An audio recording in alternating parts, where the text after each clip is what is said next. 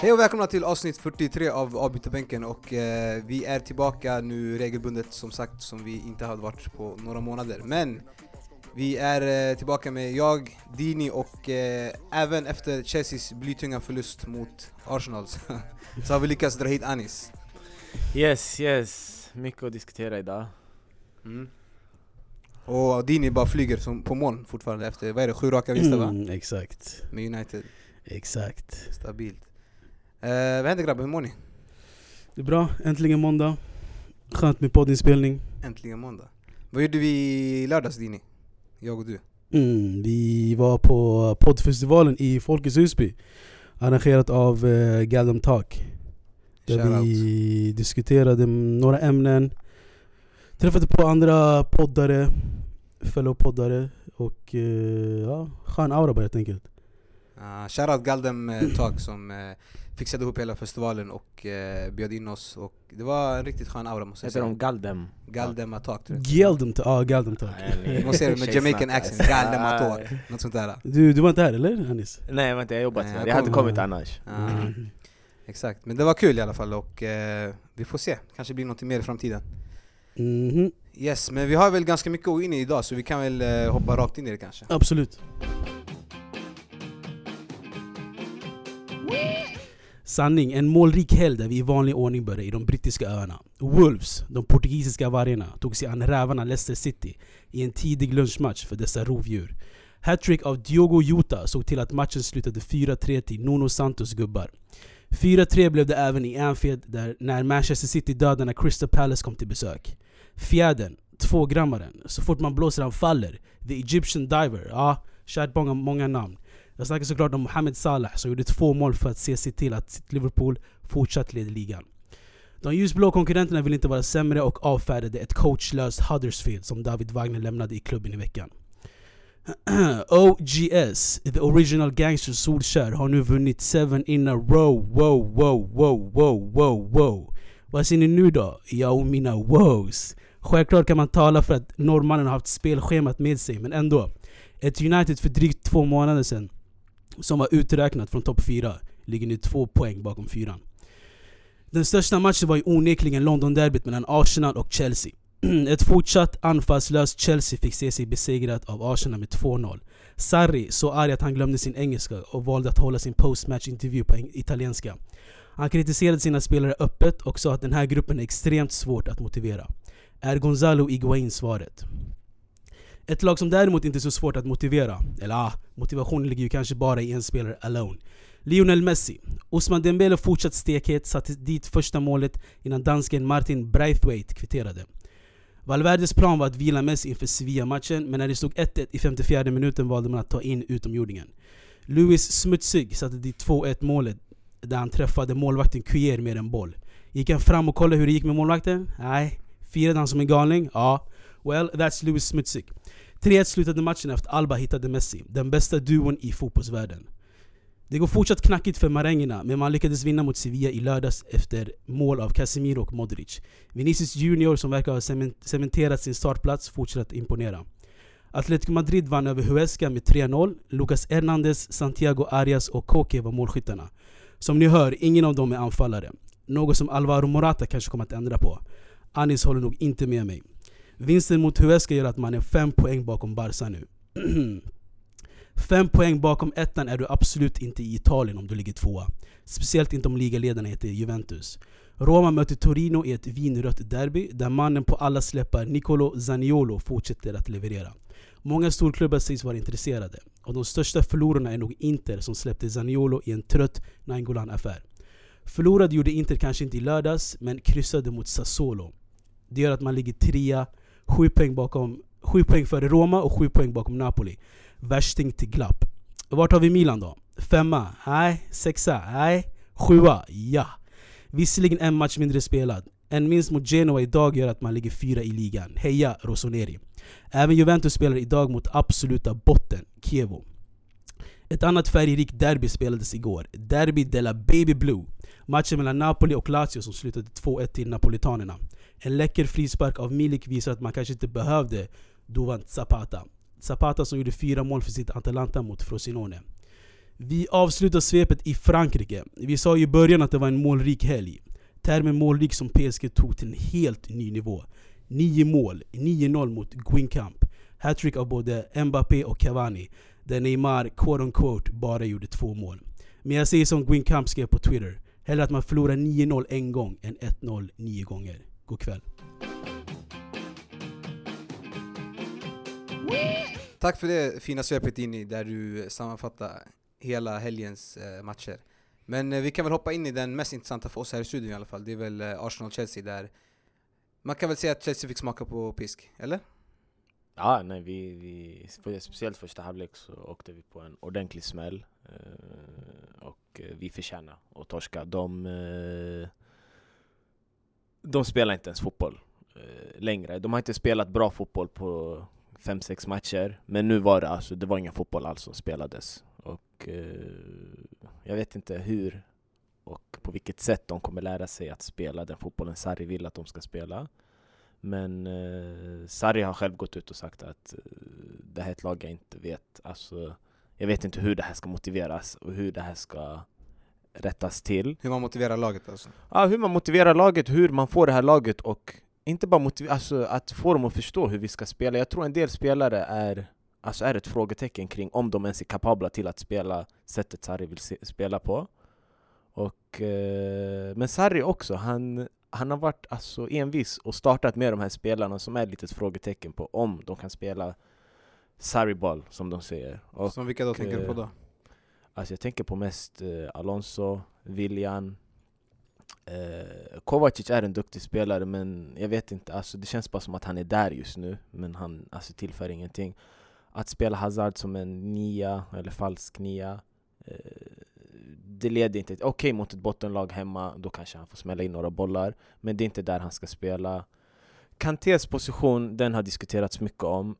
Grejen, det känns som att när han väl gör det bra då är han kan spela där. När vi väl förlorar mot som den här matchen då, mot Arsenal med 2-0, då är det, nej han är ur position. Så jag kan inte blama allt på att Kanté är fel position, Hazard fel position. Hazard är en större spelposition än Kanté, 100%. Men det känns som att de här William, Pedro, de är bara där. Men de är inte, det känns inte som de tillför inte så mycket som det vi ska göra efter. Och de får inte mycket att klicka. Det känns som att alla är i sin egna värld och spelar för sig själv. Och är Gonzalo Higuaín svaret på det här då? Jag tror inte att han är svaret på att vi ska kunna. Han kanske är en liten pusselbit, tillfällig pusselbit. Men han är inget svar på något. Han har ju sämre stats än Alvaro Morata den här säsongen också. Vilket är skrämmande. Hur de här 2 spelarna har blivit så. Jag vet inte om det Morata är dålig, det är bara att acceptera läget. Men Higuaín, jag vet inte om det är tillfälligt. Han spelar i ett mycket sämre lag än han är van vid att spela i. Men jag tror inte att han är någon frälsare som kommer komma och banga in 15-16 mål under det här halvåret. Men jag tänker på det ändå Sarris boy, förstår du vad jag menar? Det är hans boy, Jorginho är också hans boy. Men vi ser hur det ser ut med honom också. Jorginho var ju lysande första matcherna, ja. För då hade vi, då klickade det där framme. Det gick hela tiden. Han släppte den, direkt så kom den upp till Giroud som släppte tillbaka till Hazard och så blev det mål. Exakt. Men när det där inte finns längre, det känns som att Jorginhos roll är meningslös just nu. Vem som helst kan bara ta emot en passning och släppa. Det är Mikel-rollen. Bara sidledspassningar, tillbaka till backlinjen. Och alla de där Fabregas-passningar han försöker göra med krossa, vända hit och de går alltid fel. Så att han är inte den liraren som bara ska vända upp, hitta någon på djupled och sen slå den. Nej, han är den där som får det att fungera i mitten. Men när han inte, när han blir avstängd, inte avstängd, men när de stänger av han som Ramsey gjorde nu, Dele Alli gjorde mot Tottenham. Hans roll blir helt meningslös. Hellre sätt in Kanté där så får han bara städa den och så stoppar in en till offensiv mittfältare. Precis. Det är bara 3 poäng mellan Chelsea och Arsenal och United som sniffar dem i nacken där. Skrämmande. Vad tror du, hur ser det ut framåt? Det är inte så svåra matcher, det är Bournemouth och Huddersfield. Men sen kommer det ju Man City-Chelsea i februari där, i början. Ingenting någon kan förvänta sig någonting av. Det kan bara bli värre än den Arsenal-matchen. Jag tror det. Men de andra matcherna, vi har ju tappat några hemmamatcher. Onödiga hemmamatcher, men jag vet. Just nu känns det som att det måste fixas mer i laget än vad det måste fixas i tabellen. Alltså, hur dåligt den låter med att vi kommer förmodligen säkert tappa en topp 4. Det beror på om United slutar vinna eller om hur det går för Arsenal. För Arsenal var inte heller så bra inför den här matchen, men nu så är allt bara topp för dem. Emeris vill han skämta in vem han vill. Och, så att det kan vända. Alltså, för 2-3 veckor sedan hade jag sagt att vi hade kört över Arsenal. Mm. Men alltså, jag inte fattar, varför inte spelare som förtjänar att spela, som är bra spelare. Jag tänker på typ Ruben Loftus-Cheek som varje gång han kommer in gör mål eller gjorde hattrick i kuppen, eller? Ja, precis. Ja, exakt. Så alltså, han får ju inte chanserna när han ska få chanserna, obviously. Och jag tror också problemet ligger i att ni har ingen kapten. Alltså, er första kapten är Gary Cahill som inte har fått se ljud. Alltså, Fulham vill inte ens ha honom. Exakt, alltså, vad jag menar. Yeah. Så jag tror problemet ligger i att ni inte har någon kapten. Ni har ingen maskin i alltså mittfältet. Du snackar om Jorginho, han är den där Mikel-rollen absolut, som kan bara passa sidled. Så folk blickar bara på anfallsrollen, men det är så mycket mer. Alltså, vad... Nej, jag tänkte, alltså grejen är, för ni har ju, alltså Chelsea är ett lag som är känt för att ha så mycket lånespelare ute. Finns det ingen man kan plocka in därifrån? Alltså men vem? Det är ingen som kommer komma och ta en startplats. Alltså, det är inte svårt, exempelvis anfallet. Milan. Vem? Milan? Hur kan jag glömma hans namn? Milan. Spelar Milan, mittfältare. Bakayoko. Man. Han kommer ju rädda situationen, vad händer? Alltså, jag vet inte ens gå in på den där spelaren just nu, men det finns en del. Alltså Bakayoko, det känns som att han är meant to be by Milan. Nej, men du fattar vad jag menar. Alltså, ni har ju så mycket spelare ute på lån allmänt. Ja, men vad är meningen att ha dem? Alltså, det finns en Tammy Abraham som leder skytteligan i Championship. Men även om han inte kommer tillbaka, jag tror inte han kommer ta en startplats. Alltså, men det är det jag menar. Han kommer, så länge inte han får in, alltså Sarri nu, så länge han inte får in en anfallare han vill ha, han kommer fortsätta spela Hazard där. Då.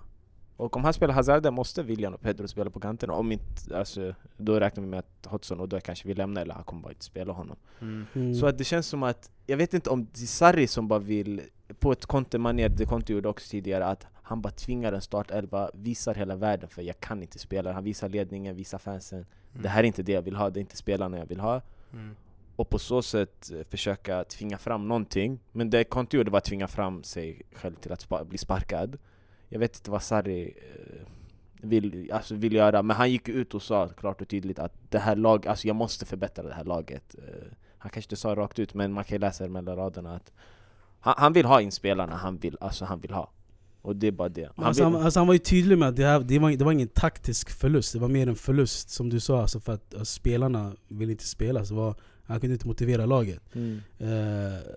Alltså, i så fall måste, jag ser problemet i tränaren i så fall. Alltså, om du inte kan motivera, alltså, professionella fotbollsspelare, då ligger problemet i dig helt enkelt. Faktiskt, alltså, du har rätt. Jag satt och kollade på en studio i USA där det var 2 killar som satt och diskuterade alltså precis det där, att om inte det är tränarens roll att ta ut det bästa laget, alltså, göra det mesta av sitt lag och motivera sitt lag.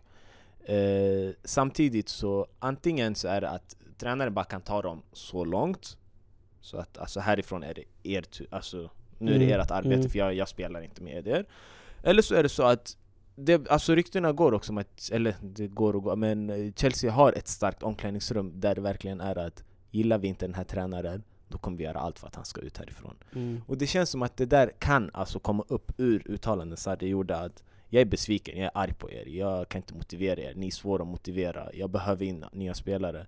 Det där kan få en del spelare att bli vi kanske inte vill ha någon kvar. Och det, alltså, och vem sparkar man? En tränare som har varit där i 6-7 månader, eller ett helt, alltså, lag där det är en del bra spelare kanske, men kastar ut dem. Och jag tror verkligen att han är en av dem. Hur mycket jag än vill, alltså, förneka det, jag tror Hazard är en av dem. Om inte han tycker om en tränare, jag tror verkligen att han kommer vara den som inte bryr sig om att spela för honom. Naturligt, han har ju, alltså, han är den största spelaren i laget och har därav störst makt också, tror jag. Så jag tror absolut att det stämmer. En sak som i alla fall ni har gemensamt med några andra som ligger precis ovanför er, det är ju anfallspositionen där det är lite tunt just nu. Vi har ju Tottenham där Harry Kane är skadad och borta, hur länge är det? Då sa vi satt i mars, tror jag. Mars. Och Son som är utlånad till asiatiska mästerskapen. Exakt. Och Dele Alli som skadade sig igår. Mycket skadad. Så det är lite tunt på den fronten också. Men frågan är ju en sak som vi diskuterade lite innan. Det här med att hur mycket behöver verkligen ett lag en nummer 9 i dagens fotboll? Alltså, det roliga, vi garvade ju åt Fernando Llorente att han skulle ta startplatsen. Först han gör det, självmål. Och det roliga, det var någon som la upp en bild på att hans Wikipedia-sida att alltså en ny klubb där han spelat för Fulham en match och gjorde ett mål där också. Så det var kul att se. Nej men vad sa du? Alltså, hur viktigt är det att ha nummer 9 i dagens fotboll? För några år sedan var det väldigt viktigt. Men idag, hur viktigt är det? Alltså jag tror traditionellt man börjar komma bort ifrån den här, den här vanliga traditionella nummer 9-rollen.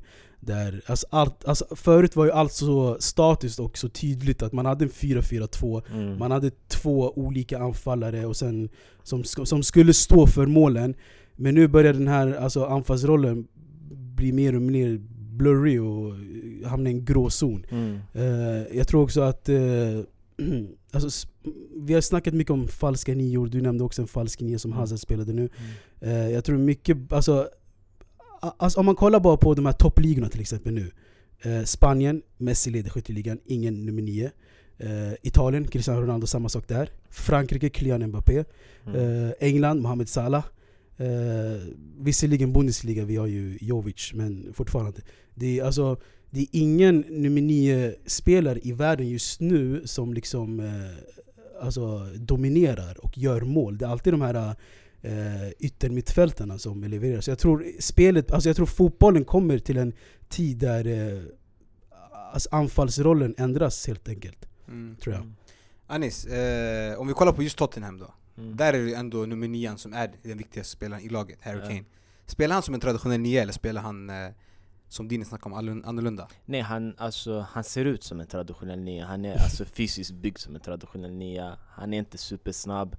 Han har bra avslut, han forcerar sig fram in i boxen och tar ett hårt avslut. Men han har också andra kvaliteter som en dagens KRK 9 ska ha. Och det är att han ska kunna länka spelet. Han ska kunna klicka med sina mittfältare, med sina yttrar. Och det, jag tycker att han är den komplettaste, om man ska dra det så där, den komplettaste är att han kan göra båda arbetena.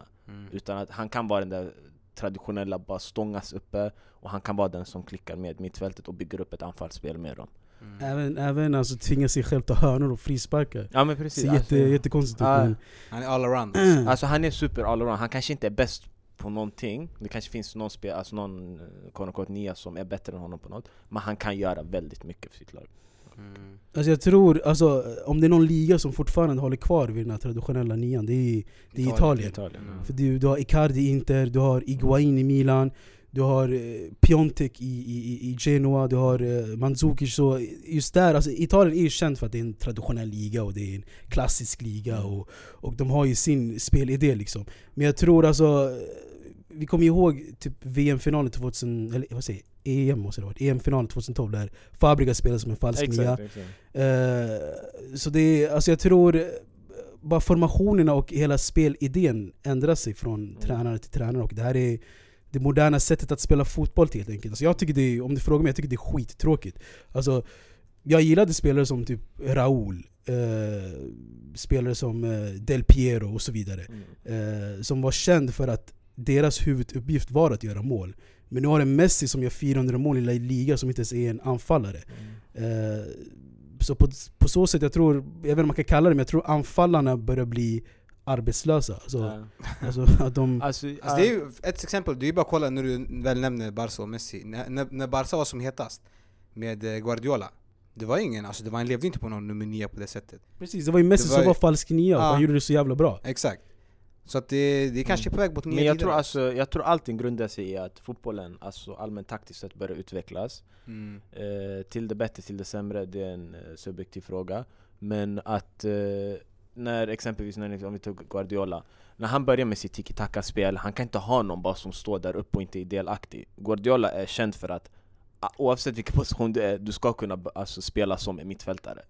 Och då behövs det att ytterbackarna ska kunna spela som mittfältare, din centerforward ska kunna vara mittfältare. Och det är då du letar efter dem där. Ofta så är de lite kortare, tekniska, väldigt smarta spelare som kan länka ihop anfall, som kan agera som mittfältare inne i straffområdet och utanför straffområdet. Så att jag tror nog att tränarna letar efter de där spelarna som verkligen kan göra det mesta. Och att de här stora och traditionella niorna börjar dö ut, eller? Jag ser inte någon stor plats för dem. Jag tror nog att de fortfarande är... Alltså de kan dra fördel av att ha dem. Om det ser dåligt ut så kan de slänga upp en stor som kan stångas med dem. Men jag tror att det börjar försvinna sakta men säkert. Alltså de där traditionella, bara stå där och göra mål, det kommer sakta men säkert försvinna. Det finns några som är skitbra kvar. Icardi till exempel. Jag tycker att han är bland världens bästa forwards. Ja, men igen, det är inte så svårt att bli bland de världens bästa om du har några att konkurrera med. Vi såg ju till exempel Frankrike som vann VM. Giroud, deras nummer 9, som inte gjorde noll mål. Han hade en skott på mål ens. Jo, det hade jag vet inte. Jag vet inte att vi diskuterar det. Men tillägg till det där, Giroud är ganska unik när det kommer till de här stora formen. Han kan verkligen länka ett spel också. Det hänger en Crouch som bara ska stå och nicka där framme. Han kan verkligen få dem att länka sitt spel. Och han och Griezmann och Mbappé, de hade bra... Precis, ja, exakt. Det bildades ju två grupper, anti-Giroud och de som var med Giroud. Och jag var de som var med Giroud, för jag tror Didier Deschamps hade ju sin spelidé att han ville använda Giroud som target player och kunde släppa förbi Mbappé och Griezmann. Men där många kritiserade så att det är ändå en anfall, han ska kunna göra något mål. Men jag tror Lewandowski sa det så jävla bra, för han sa ju, vi anfaller nummer 9, vi står där, vi tar emot bollen, vi har ryggen mot målet, vi måste kunna kontrollera bollen, sen vända om och sen kunna göra mål. Än att de här right wingers och left wingers, de är redan face forward mot målet. Och det blir mycket enklare att göra mål då. Så jag tror i framtiden att anfallarna kommer inte bli så kända av att göra mål, utan att bli den här länken mellan de två yttrarna speciellt.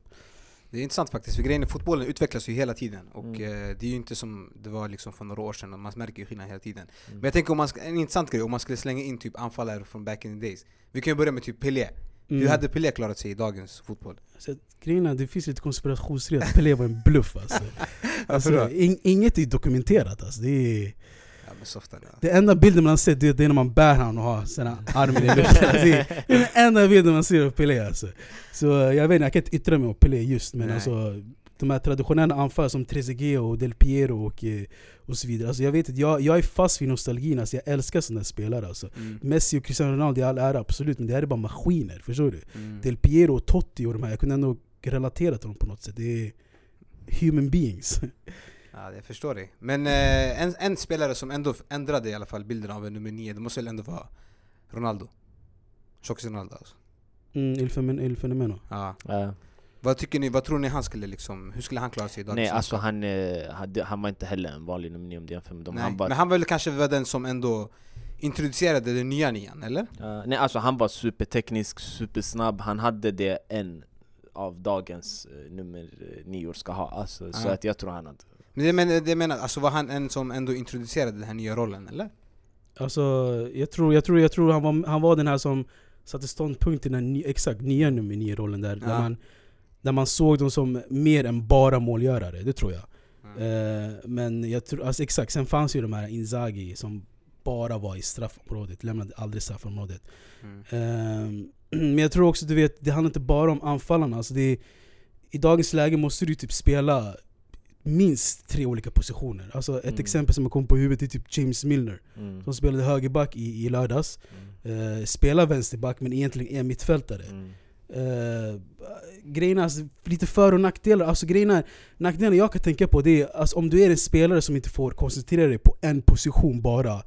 Hur kommer du bli bra på den positionen? Du kan inte bemästra den. Precis, du måste hela tiden tänka på idag är jag högerback, idag måste jag tänka på att det här är min korridor, jag måste försvara den. Och nästa dag är du mittfältare, där du måste tänka på att du ska länka spelet kring den. Exakt. Och samma sak med Wayne Rooney, som är Uniteds bästa målskytt. Han hamnade ju lite längre bak genom tiden. Så jag tror det blir allt mer blurrigt positionerna i sig, inte bara anfallarna. Fördelen är ju att du inte behöver värva 3 olika spelare för 3 olika positioner. Det kanske. Men jag tror det gör att spelarna blir sämre. De blir medelbra på alla positioner. De blir inte utmärkta på en position, tror jag. Och jag tycker, vad heter han, ett perfekt exempel också. Firmino. det känns som att han är väldigt bra på mycket, men han har inte sin, alltså, vet, är han verkligen en fet målgörare? Är han den där, alltså, nummer 10 som kan luckra upp allt? Alltså, du vet, det är väldigt vagt om vad han är bäst på, precis, men han är fortfarande skitbra och gör mycket för sitt lag. Så jag tror nog, alltså, det är den där spelaren många tränare vill hitta i en anfallare. Precis. Han ska kunna göra det mesta, och han ska kunna, alltså, om det är så att han måste vara på yttern, flyttar han till ytter. Om det som måste vara i anfallet, så måste han vara anfall, så är han anfallare. För när han var i, var det Hoffenheim? Ja, precis. Då var han en ytter. Exakt. Så flyttar Klopp in honom till mitten, hämtar ut två riktigt bra yttrar, och så, så styr de anfallet tillsammans. Så att, jag tror att det är sådana spelare man försöker hitta mer och mer av. Ja, det är, alltså, det är tränarens dröm att kunna få sådana här, du vet, anfallare som går att växla om och skola om, och du vet, anpassa till sin spelidé. Så jag tror absolut att Roberto Firmino är en sån här spelare som är Klopps dröm. Sen har vi en Gareth Bale som gick från vänsterback till höger ytter, och sen har spelat anfaller nu när Benzema inte spelar där. Så jag vet inte, det är som sagt, jag tror det börjar bli mer och mer, alltså, oviktigt hur bra typ av anfallare det är. Eller det börjar bli mer enklare att man kan vara en anfallare om du har bra yttre med dig. Exakt. Det är intressant det här med positioner ändå, att man ändå flyttar runt spelare nu för tiden lite hur som helst, vart de än passar liksom. Man kan ju ta ett exempel med typ Sergio Roberto i Barcelona som började som en mittfältare och nu har blivit mer en högerback än en mittfältare, och om han hoppar in så hoppar han oftast in där eller startar där. Vad tycker ni om det sättet att liksom omskola spelare också? Att sätta dem på en position där man känner att de spelar bättre. Alltså jag tror det visar bara att alltså spelarna besitter så mycket mer kvaliteter än bara att, typ i Robertos fall nu, att bara försvara. Att han är en bra mittfältare också. Samma sak när vi nämnde James Milner. Han är en bra spelare i mittfältet och i ytterbacksrollen. Det här, som sagt, jag tror det här är tränarens liksom dröm. Att det här är en all-around-spelare. Att kunna sätta dem vart man vill och hur man vill. Och för spelarna alltså grejerna, jag tror just där och då gynnar det spelarna att de är såna allround-spelare. Men jag tror i längden kommer de inte vara, du vet, speciellt bra på någonting. Så jag tror inte någon kan du vet, sätta fingret på vad de är bra på, och sen vet man inte vart man ska sätta dem, och jag tror de kommer falla mellan stolar då. Så jag vet, det finns såklart för- och nackdelar i att man kan flytta runt spelare hur som helst och vart som helst. Anis, är det någonting som är unikt till Barca att man spelar flyttar spelare på just de här positionerna, eller är det någonting som...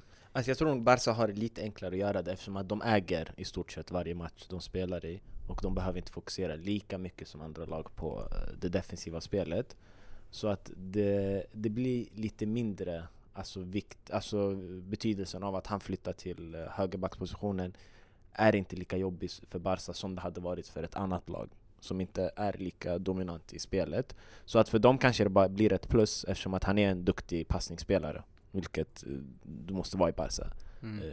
Men sen är inte han kanske den bästa defensiva spelaren. Alltså, så att han uppfyller ett annat behov där. Han uppfyller ett annat behov, vilket kan gynna Barcas anfallsspel. Men sen så kommer inte, liksom, om 5-6 år, vad kommer vi komma ihåg av Sergio Roberto? Alltså, han, fattar du jag menar? Inte för att, alltså, kasta shade på honom, men vad minns vi av honom? Jag minns ruschen han gjorde mot Real. PSG-målet. Men fattar du, alltså, vi kommer komma ihåg av det. Men inte hans högerbacksposition. Fattar du? Alltså, så att, och det är ändå det han har spelat majoriteten av sin professionella karriär. Så du menar att det är lite orättvist mot honom? Eller? Det blir, alltså, lite orättvist. Självklart, han är säkert nöjd av att spela överhuvudtaget. Han hade hoppat in i målet också. Men att om han som mittfältare ska gå ut i högerback och bli bara den där högerbacken, alltså, som kommer bli bortglömd om ett par år. Alltså jag tror nog han vill ha mer av sin karriär. För jag kommer ihåg Malouda, tror jag det var, som spelade vänsterback en gång i Champions League. Han var jättetydlig och sa efter intervju: lyssna, det här är inte min position, jag gillar inte att spela den positionen. Men om tränaren vill ha mig här, jag spelar här. Och jag tycker det är fint på ett sätt att man respekterar tränarna. Men när vi ändå snackar om Barca, det jag tycker är intressant är ni vet den här klassiska 5-0-vinsten mot Real Madrid för några år sedan. Eller ett par år sedan blir det nu. När Messi spelade som falsk nia. Alltså grejen är, det som gör försvaret, alltså Real Madrids försvar då i det läget när de hade Pepe och Carvalho, det gör att de vet inte vart de ska koncentrera sig på. Mm. För ska en falla tillbaka och en annan ska täcka upp den, eller ska den andra, du vet, för det blir helt bara snurrigt. När du har en traditionell nia så vet du att en ska gå på honom, den andra täcker honom. Så den här falska nian tror jag inte har kommit till backarna, hur de ska agera exakt. Och hur de ska försvara. Så jag vet, det kanske blir en ny roll för backarna också att kunna agera mot de här falska niorna. Alltså den bästa formationen för att kunna stoppa det här, det är ju 4-2-3-1 skulle jag säga. För att du har ju lite, du vet, de här yttermittfältarna som kan komma och hjälpa till backarna. Så. Men det där blir en liten, alltså inte en evig fråga, men det blir en fråga som kommer ta år och läsa av. För det är typ som Messi 2008-2009. Hur stoppar man Messi? Alla gjorde allt man kunde göra för att stoppa, men det gick inte att stoppa honom. Så att det finns sådana där frågor som... Det går ju fortfarande inte att stoppa han egentligen. Nej, alltså det går inte fortfarande. Ingen har kommit på lösningen att stoppa han. För att det inte går att stoppa han. Det är inte svårare än sådär. Alltså. Men alltså att...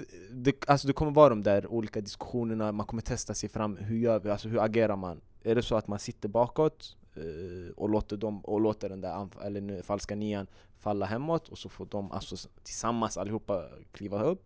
Eller så att man bara pressar ner dem hela tiden. Det är en fråga alltså som kommer surra runt ett tag, tror jag. Sen finns ju andra spelare som har gjort resor åt andra håll. Om vi kollar på Gareth Bale som började som vänsterback och spelar som ytter. Eller när han väl spelar. Han spelar som ytter i Real Madrid. Det är väl också ett intressant exempel, tänker jag på. Alltså positioner som bara flyter. Precis. Det är, som jag sa, om du besitter de här kvaliteterna kan du spela vart som helst. Ja, precis, i princip. Och Gareth Bale är ett praktexempel på det. Alltså han är snabb, har en bra vänsterfot och jag vet inte hur bra hans spelsinne är, men han passar ju bra i anfall. Men jag tror fortfarande om typ Barca skulle värva han idag, tror jag skulle... Vad tror han hade spelat då? Jag tror han hade spelat vänsterback. För alltså, han skulle konkurrera med Jordi Alba. Alltså om vi inte hade Jordi Alba då?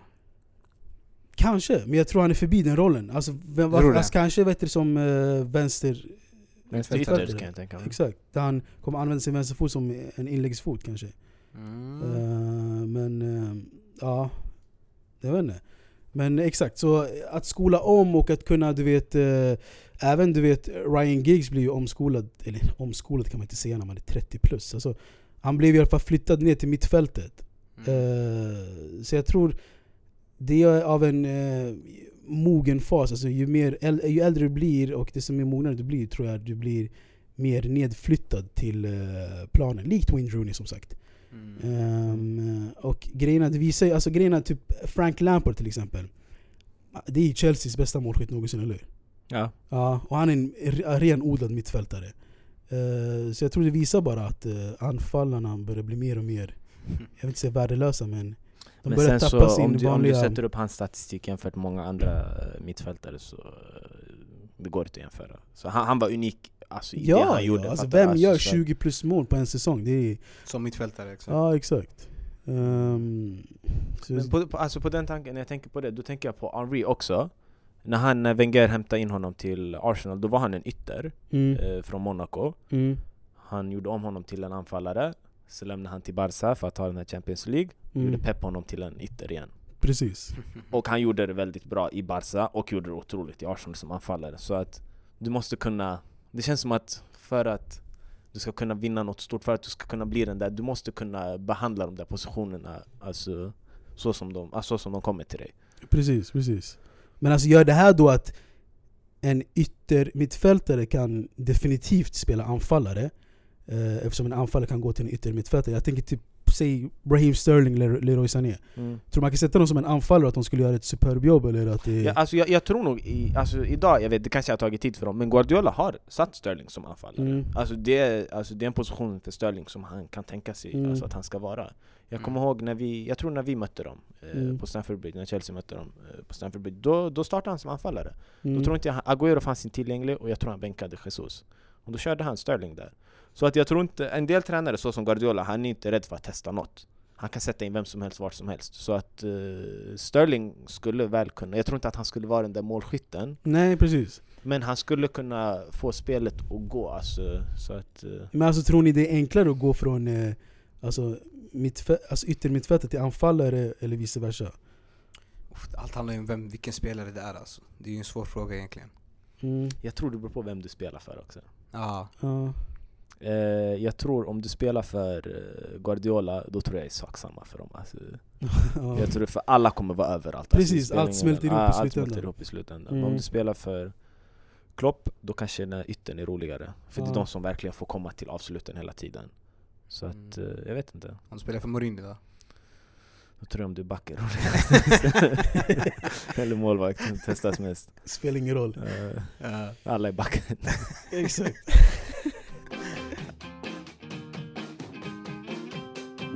Grabbar, vi snackar lite om transferfönstret som är på väg att stänga om ett par dagar. Det har varit mycket rykten och några affärer som har gått igenom, men inga jättestora affärer som jag kommer på i alla fall. Eller har jag fel i det? Ja, alltså januari allmänt, det är inget alltså fönster där man köper stora spelare. Det är väl att man vill förstärka om man har skadade spelare och så vidare. Men som vi diskuterade lite off record, det är alla väntar på Milan nu för att affärer ska slå samman. Alltså man väntar på att att Higuaín ska lämna till Chelsea så att Alvaro Morata kan gå till Atletico Madrid. Mm. Och så. Det påminner mig också om Wenger förut som satte stopp för vad blir det nu? Alltså det var en triangel mellan Özil, Bale och Lamela för att Bale skulle lämna för att Özil skulle komma till Arsenal var Tottenham tvungen att släppa Bale och Roma kunde släppa Lamela till Tottenham. Så det är en sån här typ av triangeldrama vi är närvarande i, tror jag. Men Higuaín-affären, Anis, är det ett köp eller lån? Det är ett lån, men jag läste att det var om han uppnår en viss, jag tror det är ett visst antal mål, då måste det där lånet förlängas med 12 månader. Så att jag vet inte vad Chelsea är sig inne i just nu. Men vi får be till gudarna att han inte, eller gudarna till att han inte gör mål. För att jag vill inte nej, alltså jag vet det. Alltså, man vet det. Så det är bara alltså, minus, eller? Men tänk om han gör jättebra, ska det inte vara en plus? Men alltså det är ingen anfallare vi behöver satsa på. Alltså, han kan vara där som en bänk, men vi behöver in en annan anfallare. En som man kan ha till framtiden. Och Higuaín är inte den yngsta anfallaren. Han är inte alltså, i sitt livsform. Det är inget vi kan satsa på alltså, i lång sikt. Nu behöver vi ha något nytt för att det inte fungerar alls. Vi gör inte mål.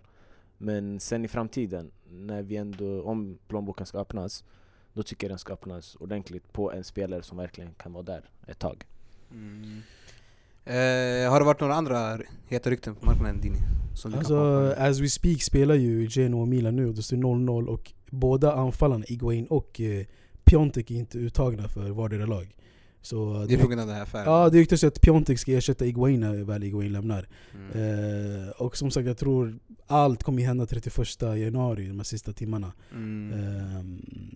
Så jag tror en del kommer hända i alla fall. Men vet, Hazard kanske också lämnar till Real Madrid. Mm. Man vet aldrig. Men jag läste också någonting om Boateng till Barcelona. Mm. Mm. Exakt, det läste jag också. Kevin Prince. Boateng. Mm. Ja, nej, det är väl inte en position kanske man behöver fylla upp spelare på, tänker jag. Ja, det är den stacked där, tänker jag också. Ja. Och det var ju den här affären med Rabiot också som precis var nära att gå igenom. Den kommer den inte. Förmodligen inte. Det har varit dött de senaste dagarna med det ryktet, men tack gud att det inte gick igenom. Ja, han har inte spelat någon match för PSG heller, tror jag. Nej, för att han hade ju tydligen de kände sig lurade för att hans kontrakt går ut i sommar. Mm. Och han hade tydligen gett signaler att han skulle förlänga. Men ja, så de vill inte ha kvar någon som de kommer släppa gratis i sommar på det sättet. Ja, så jag förstår ju dem också. Men nej, det är ingen spelare jag tycker vi behöver just nu. Man släppte ju precis Monir till Valencia, var det va? Eller Sevilla var det. Och så anfallspositionen, det är just nu den enda nian man har, det är ju Suárez i Barcelona. Och det är väl där man kanske skulle behöva förstärka i så fall. Men det är det vi har snackat om hela dagen. Man kanske inte behöver någon nian alls alltså. Jo, men det är det. Ett Busquets där uppe så exakt. Det har ju varit mycket snack om bland annat Stuani från Girona, om ni vet om det. Mm. Som faktiskt ligger trea i skytteligan, i La Liga. Mm. En bra spelare. Men det som är problemet, alltså, anfallaren som kommer in kommer vara en backup till Suárez. Suárez kommer ju aldrig bänkas om det inte är något jättestort köp. Men det har ju varit snack om Carlos Vela som spelar i Los Angeles. För övrigt som jag tycker är skitbra spelare. Mexikanen. Ja, spelar han i USA? Han spelar i USA, i Los Angeles någonting. Inte i Zlatans Galaxy. Men inte han i Sociedad eller? Jo, han spelade i Sociedad innan han gick till MLS. Okay. Han hade bland de sjukaste avsluten. Alltså, han var alltså dödlig framför mål. Precis, det är bara synd att han inte lyckades i Arsenal. Men skitbra spelare. Mm. Nej, så det är väl inga jätteheta affärer. Jag hörde också en annan spelare som riktades till Chelsea, vet han? Pardes. Exakt, från Zenit. Exakt, den gamla Roma-spelaren. Exakt, han... jag vet inte, alltså jag tror nog Sarri har gjort en tabbe i och med att när han sa att ifall Fabregas måste sticka måste han ersättas. När han sa rakt ut var vi måste hitta någon bänkspelare. Så att jag tror inte... Och så som han envisas med Jorginho så vet jag inte hur mycket folk kommer få speltid. Men jag tror nog han hade varit en bra värvning. Han har lite... Alltså han hade djuret i sig. Så att, Pardes eller? Ja, exakt. Ja, men det är samma Pardes som tog ett frivilligt rött kort för att bli avstängd för att gå och kolla på Boca och Rivers. Så precis. Behöver ni någon till mer stökig spelare? Jag vet inte alltså. Nej. Men på tal om Fabregas, såg ni hans tabbe eller? Mot Strasbourg. Han tappade bollen i sitt eget straffområde och gjorde så att Strasbourg kunde göra mål. Nej, såg vi inte. Så, de torskade var 5-1 eller? 3, kanske var. Sista såg det snack om PSG, 9-0. 9-0. Mot ett lag jag inte ska uttala namnet på. Guingamp. Exakt. Herregud, vad är det som händer i... Alltså det är ingen liga för dem. Alltså. Det är bara träningsanläggning. Det är stor alltså träningsanläggning. Vänskapsmatcher. Alltså rusta upp sig inför Champions League. Det är den där. Alltså. Exakt. Det är en lång jävla försäsong. Champions League som börjar ganska snart. Nu i februari. Vad tror du Dino om United PSG? 9-0. Det kommer absolut inte bli 9-0 mot oss. Men när du har en Cavani och Mbappé som gör hattrick vardera och Neymar som gör 2 mål och hade alltså lekstuga. Det kommer bli svårt. Men alltså, folk har sagt att United har bättre trupp än PSG. Men nu tar det i längden. De första, alltså jag tror de första 11 spelarna PSG slår oss där. Men 23 mot 23 då? Ja, men det är inte 23 mot 23 man spelar. Nej, men fortfarande. Det är viktigt att ha trupp, inte startelva eller någonting. Nej, inte startelva. Alltså, nej. Alltså, det kan kanske ha som man lägger alla head. Men även alltså 11 mot 11, jag tror alltså jag tror även alltså i anfallet absolut de överlägsna. Eller överlägsna, det är bara Mbappé och Neymar. Santiago Silva mot Lindelöf eller? Ja, det är jämn match. Det är nedrivet. Det är drivet. Men jag vet, det kommer bli intressant att se, för jag tror alltså om de får någon nyckelspelare skadad, Neymar eller Mbappé eller Cavani. Vem vet, vi kanske alltså vinner så här på något smutsigt sätt. Så inget är förlorat än. Alltså vad förväntar du dig egentligen av den matchen? Alltså vi har inget att förlora, så kan jag säga. Men det känns som att Ole Gunnar har byggt upp något alltså, så det känns som att det är någonting. Definitivt. Som, alltså, hade Mourinho varit kvar hade det varit alltså, så vi kommer åka, inga problem. Alltså, vi klarar ut det. Eller att Mourinho har ju tendens att spela skitbra mot storlag. Så kanske om man hade Mourinho i CL och i ligan. Men, alltså, jag tror Ole Gunnar kommer testas ordentligt nu. Mot alltså, hans första test var mot Tottenham och han klarade den. Och det här kommer vara det absolut testet mot PSG. Men som sagt, alltså, en nyckelspelare ryker i PSG, vi har chans. Så det är, och jag tror också, du vet, vi snackade om att PSG spelar en träningsanläggning och en lång jävla försäsong. Det kanske blir alltså, en chock för dem när de möter storlaget United. Storlaget på sjätte plats. Exakt, men fortfarande några poäng bakom Chelsea. Men det kan bli en chock för dem också att de möter ett sånt där bra lag när de bara går runt och möter Strasbourg och Guingamp och de här boysen. Det är klart, alltså, det är en annan nivå. Det är precis. Ingen snack om saken. Men det är intressant, alltså, det är ändå United som åker till Paris eller första matchen. Eller är det hemma? Jag är osäker, jag vet inte. Ja, men United i alla fall som åker till Paris och Eiffeltornet. Och ett Chelsea som åker till Malmö och Turning Torso. Vad förväntar man sig där, Anis? Jag tror inte, alltså, det är inte mycket Malmö. Alltså, jag ska inte säga att det är något superbra hemmalag i sig. Sådär. Men det är ett okej hemmalag. Jag tror nog att vi kanske vinner med udda mål borta där inte många A-lagsspelare spelar. Du tror inte det? Eller startelva-spelare spelar. Det tror jag inte. Inte på Malmö i alla fall. Sen vänder man hem ifall det krisar sig där borta. Då kommer man starta med dem. Men alltså jag tror Sarri har gjort det klart att i alla fall i gruppspelet att det här är ingen turnering för mina viktiga spelare. Det är ingenting man satsar på alltså? Alltså självklart kommer man satsa, alltså, men man kommer inte spela, för alltså, du kommer inte gå in i match, vi ska vinna den här, vi ska köra över dem sådär. Utan att bara få det försöka. Du kommer försöka få det försöka. Ju längre man kommer, sen om finalen är på sikt, då är det en gratis Champions League-plats i det där. Exakt. Så ja, men då alltså, kommer du gå grejen, alltså, jag fattar, det är en annan grej du vet, om du konkurrerar om ligan, eller om det är en annan typ av större titel du kan vinna, då absolut vila dina spelare och typ försök satsa på något annat. Men när man bara har Europa League att satsa på, varför satsar man inte all in på den titeln bara? Alltså du har rätt i det du säger. Det är lite som när Di Matteo, han lämnar ligan åt sidan när han vann Champions League. Alltså han sket i vad som hände i ligan. Han spelade med barn, han brydde sig inte. Men nu vet jag, alltså det känns som att Sarri också vill få det här laget att vara ett lag också, samtidigt som att han måste alltså kämpa för en topp 4 och alltså, så att han kastar bort lite Europa League i det där. Men det kanske är, alltså, vår chans kanske blir större i Europa League att vi tar en Champions League-plats än att vi kommer 4. Men alltså samma sak, jag blir arg på de här mittenlagen som de tror, jag vet inte vad fan de vilar spelare för. Alltså, satsa all in på kuppen. Spelar ingen roll om Leicester förlorar någon match här och där i ligan, eller Watford eller Wolverhampton förlorar. Alltså, gå all in för ligan. Så vad får man med i ligan? Man får väl en Europa League plats, eller hur? Om du vinner ligacupen. Ja, du får Europa League. Ja, exakt. Men det var ju så när, kommer du ihåg Wigan, när de vann FA-cupen? Ja, exakt. De åkte ur Premier League, vann City FA-cupfinalen, spelade de Europa League i Championship. Ja, alltid möjligt. Men den stora frågan är väl, åker du ner till Malmö? Nej, jag kommer inte frysa där. Ärligt svar, jag gillar det. Titta på Zapata och grabbarna i Milan.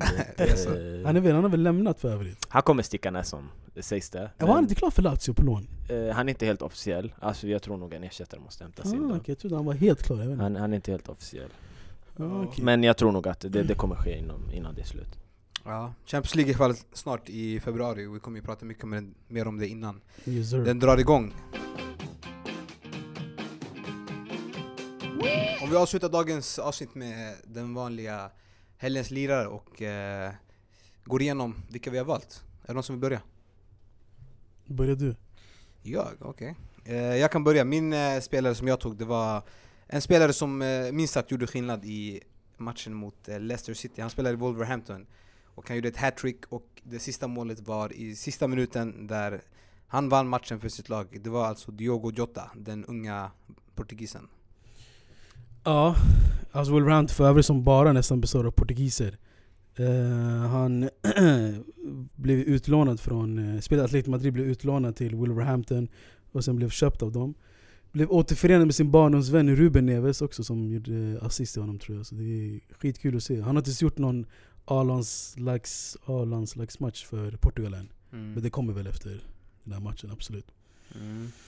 En riktig no-brainer för mig. Är det någon annan som... Ja, jag kan fortsätta i anfallsspåret ändå. En spelare som var utlånad från Napoli 2 gånger om. Till slut blev han köpt av Sampdoria och sen nu utlånad till Atalanta.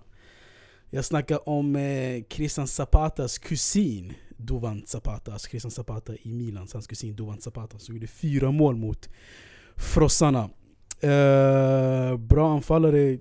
Kommer lite till åren nu, eller kan man säga så när man är 91, men ändå om man jämför med Diogo Jota.